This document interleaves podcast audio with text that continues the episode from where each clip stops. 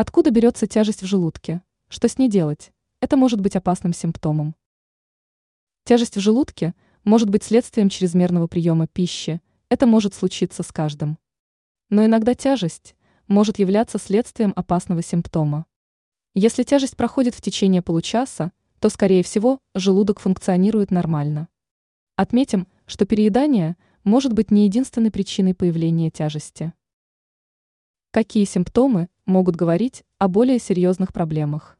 Если помимо тяжести у вас наблюдается изжога, отрыжка, вздутие живота, легкая тошнота, неприятный запах изо рта, заторможенность и болезненные ощущения в животе, то лучше обратиться к врачу.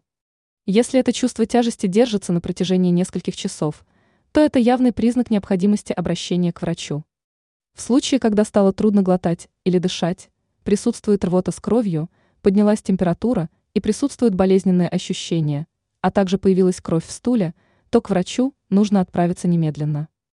Ранее мы писали о том, какую зубную боль нельзя терпеть.